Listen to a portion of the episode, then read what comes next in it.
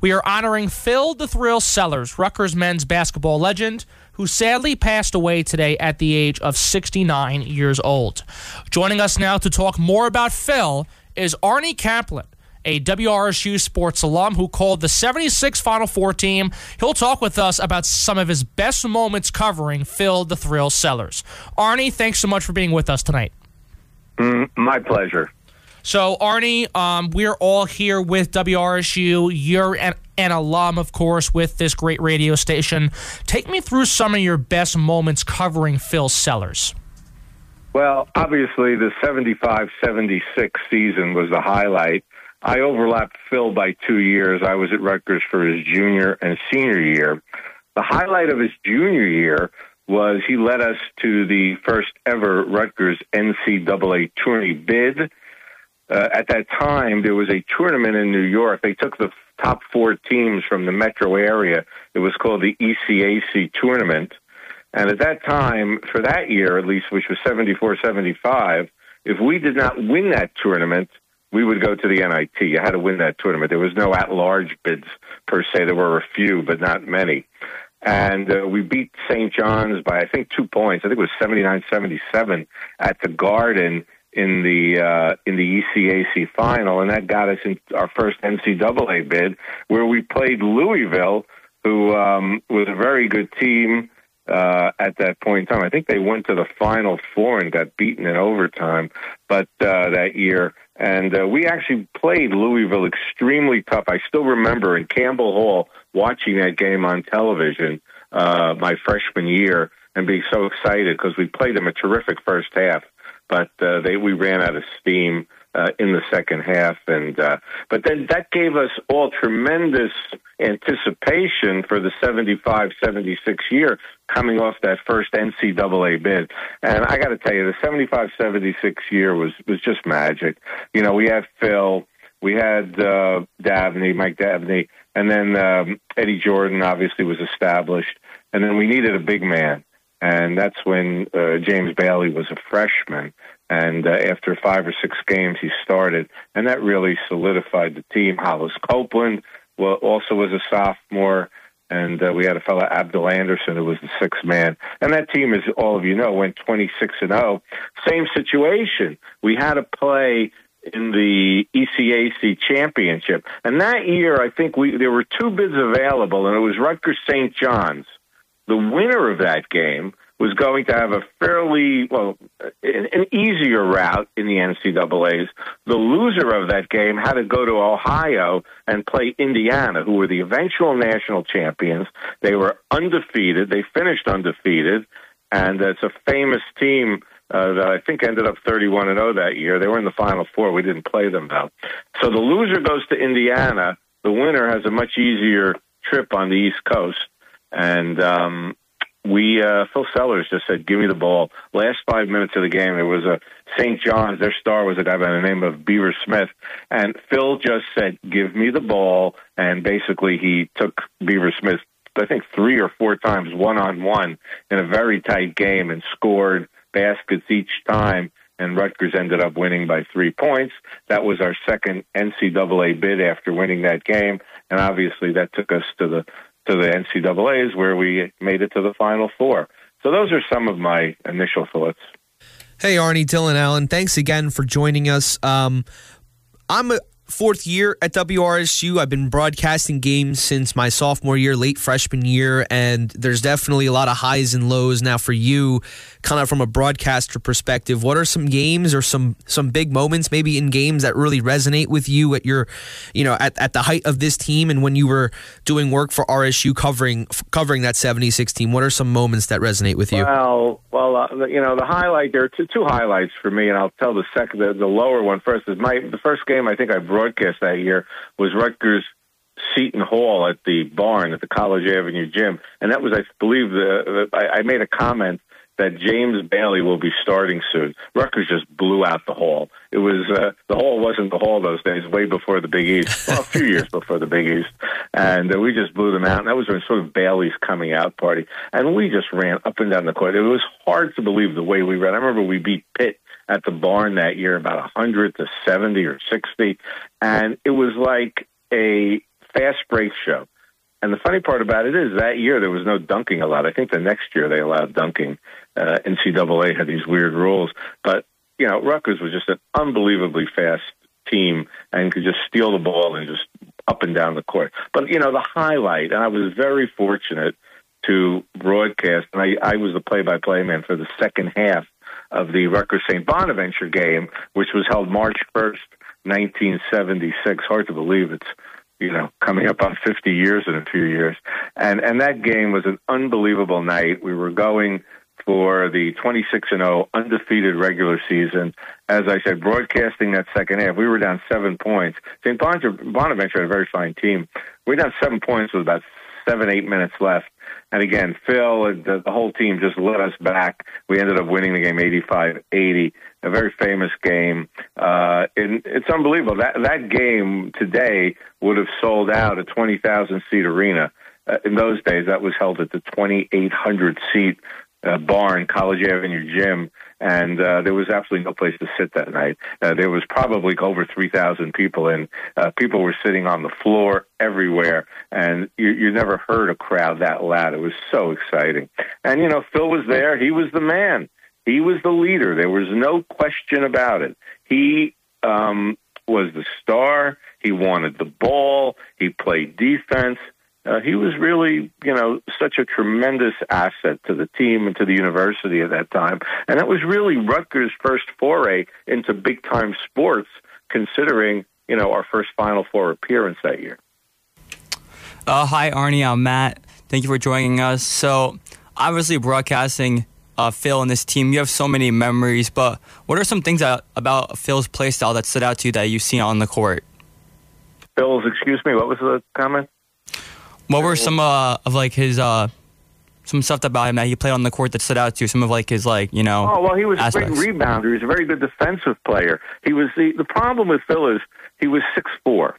He was six four, and he played a lot with his back to his bad to the basket. In college game, it's not an issue, okay, and that's why he really never made it in professional basketball because he was, you know, he was too small to be a forward in the NBA, and he didn't really have the guard skills to play in the NBA. But it was really he was an intense, intense player. Tremendous defense, shot blocker, rebounder. I think he averaged ten rebounds a game his senior year, which was 75, 76. and uh, you know he he had a full presence. You know he wasn't just a shooter; he was he, he or scorer, and he you know he could shoot, he could play inside. Very versatile player, good defensive player, excellent rebounder which just means an all-around great college player. 2,399 points. There's a lot of points in four years, and he still is the all-time Rutgers leading scorer. Uh, um, hi, Arnie. Um, I'm, I'm Arnav, um, also part of WRSU. Uh, obviously, you mentioned already that you know so many of the different calls that you, you had calling Phil Sellers in the 1976 team, but is there a particular one that stands out that was your absolute favorite? Um, yeah, I, I mean, I would just say that St. Bonaventure second half, just calling the entire team and Phil being the key part of that. Uh, it was an unbelievable environment, and anybody who was there that night, which, as I said, is 47 years ago, will, will tell you that that was just an incredible and uh, incredible night. And I think if you go on YouTube, actually, there's a tape of that game, and I know that some of the RSU guys at one point in time um, dubbed my play-by-play over the tape, and, and it was funny, you know, talking about it. Just to give you a little history, those games there was no ESPN, there was no nothing in those days. Those games were broadcast uh, in New Jersey on public television, which was something that was called UHF. It was like Channel 50. It was there was no cable TV those days, really, to speak of, and um, you really had to look hard, and those games were very popular. But again, they were just broadcast on. I guess they still have. They have now the New Jersey uh, channel, and that's where those games were broadcast. They were just in the state. There was no national TV really. Uh, until you got to the NCAA's. So, uh, but no, it, it just the whole. Yeah, I mean, it was um, a game against Manhattan where uh, Eddie Jordan didn't play uh, for most of the game. He had an issue; he couldn't play, and uh, Phil Sellers actually was you know had to take extra, uh, you know, had to do extra. Uh, positive things that game because you know the second, third best player on the team wasn't there, and uh, that game actually went to overtime and we pulled it out. It, it, you know, talking about, and, and I'm still friendly with some of the other RSU people from those days, and you know those were the the, the highlights of uh, of Rutgers sports in those days. So the football team was very good too. We were um, had an undefeated season that year also, and uh, no bowl game because it was just it's a different time, and we played lower level teams. But um, Phil was something else, and uh, you know, he was a nice guy too. He was good with the press. Uh, the story is, you know, he almost went to Notre Dame, and he was recruited, believe it or not, by a person you know, and that being Dick Vitale. And Dick Vitale was able to uh, steer him to Rutgers. I think the, story is that he was somewhat afraid of the academics at Notre Dame, and you know wanted to be closer to his mother in Brooklyn. And Dick Dick Vitale got it done. But uh, just a, a tremendous asset to the university. Hey, Arnie, it's Tyler here. Uh, well, first of all, I think we would all love to see Rutgers basketball and football have an undefeated season the same year, uh, sooner than later. But I just have a question because you're talking a lot about all these individual games, and in the past few seasons, Rutgers basketball has had some of those really good seasons with magical games. Obviously, that Ron Harper shot against Purdue, but Yeah. just what was the emotion like as a fan, as a broadcaster? Throughout the whole season, just watching this team rack up the wins after win after win, whether they had blowouts or close games, and then obviously that magical run in the Final Four. Yeah, um, it was it was just building. You know, you knew, as I said, the NCAA the preceding year playing Louisville tough. Coming into the next year, I remember we had a two games at the Garden early in the year. And believe it or not, Rutgers would play a doubleheader at the Garden. It'd be 15, 16,000 people. And this is December of 75. I think we played Penn and we played Purdue early in the year at both Garden games. I remember going into the city because it was easy from New Brighton. I didn't broadcast those games, but I remember taking the train into the city and, you know, ended up right below, right upstairs, and you're at the game. It was very convenient. And we won both of those games. You know, close games, five, six point games. And, you know, beating uh, those teams obviously gave you a, a positive outlook for the rest of the season. And then, you know, we were, that was the last year, I believe, we weren't in a conference. I believe we joined uh, what was what eventually became the Atlantic Eight or whatever, the Eastern Eight, uh, which I think is now the AAC if you go 45 years to the future. But anyway, um, it just built after that. And then there was a very famous game in Princeton where Princeton had a very, very good team. The game was at Jadwin. It was sold out. Uh, Rutgers won the game by, I think, seven or eight points. And there was a famous uh, uh, play in the game. It involved Mike Dabney, where Princeton, there was no clock then. So you could just hold on to the ball. And Princeton, uh, the game was very close, and they wanted to bring it down to the end. And Princeton had held the ball for probably three, four minutes, believe it or not, without taking a shot. And Mike Dabney stole the ball, got a layup, and that really propelled Rutgers to winning. So that, you know, really got us. And and then we had that St. Bonaventure game, which was close. We then went into the uh, ECAC, the great game against St. John's at the Garden, where I talked about the Phil Sellers Beaver Smith matchup. And I don't know if you guys know, first round of the NCAA's that year, we played in Providence, and we drove up to Providence that day. And uh, it was a Saturday. I remember the, the tournament was only about 32 teams then. Only you had to win, I think, five games. And um, that game we played Princeton, famous game. We won by one point. And Phil again was instrumental in that game. But the funny part about that game is, is that Rutgers fouled a fellow by the name of Pete Malloy on Princeton with four seconds left, and Pete Malloy had a one on one and one foul shot with four seconds left. If he makes the two foul shots, there goes Rutgers' undefeated season. Rutgers is knocked out in the first round of the NCAA's. Very fortunately, uh, Pete Malloy missed the shot. We all had a long ride back to New Brunswick, very happy because Rutgers ended up winning the game by one point. And then we went down to North Carolina. Uh, Phil had two great games. We beat Connecticut in the next round.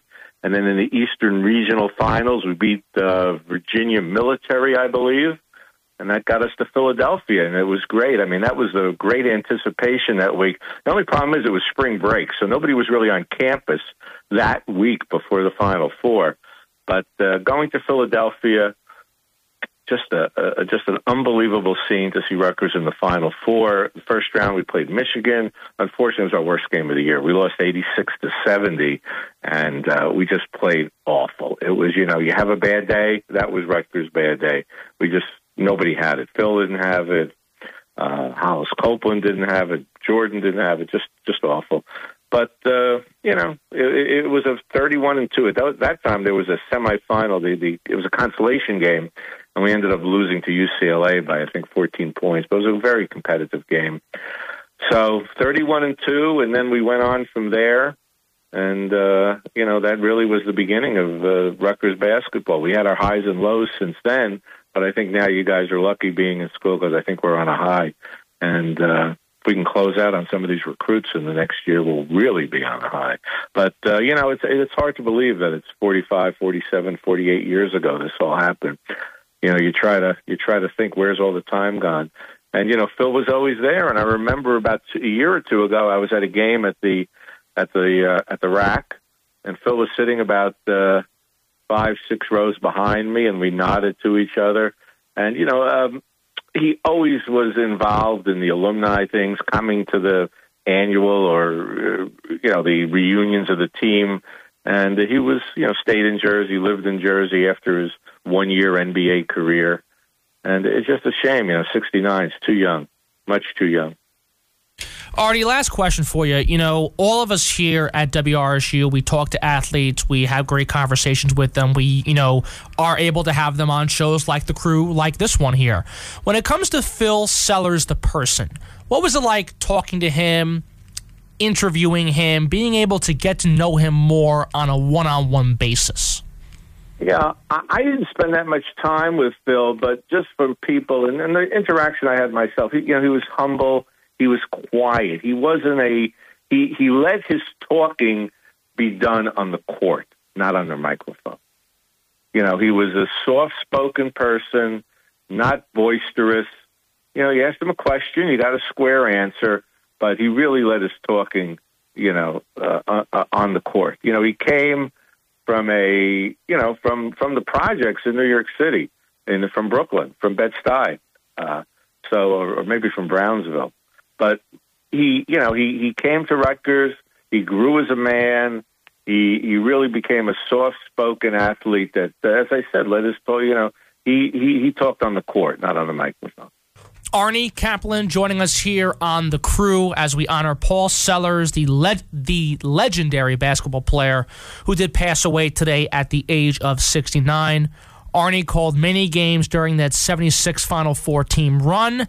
And he told us so much great stories and all these many moments he had covering Phil the Thrill Sellers and Rutgers men's basketball during that historic campaign. Arnie, thanks so much for joining us, and thanks again for coming on the program to talk about Phil Sellers. Uh, my pleasure. Thanks, guys, for having me.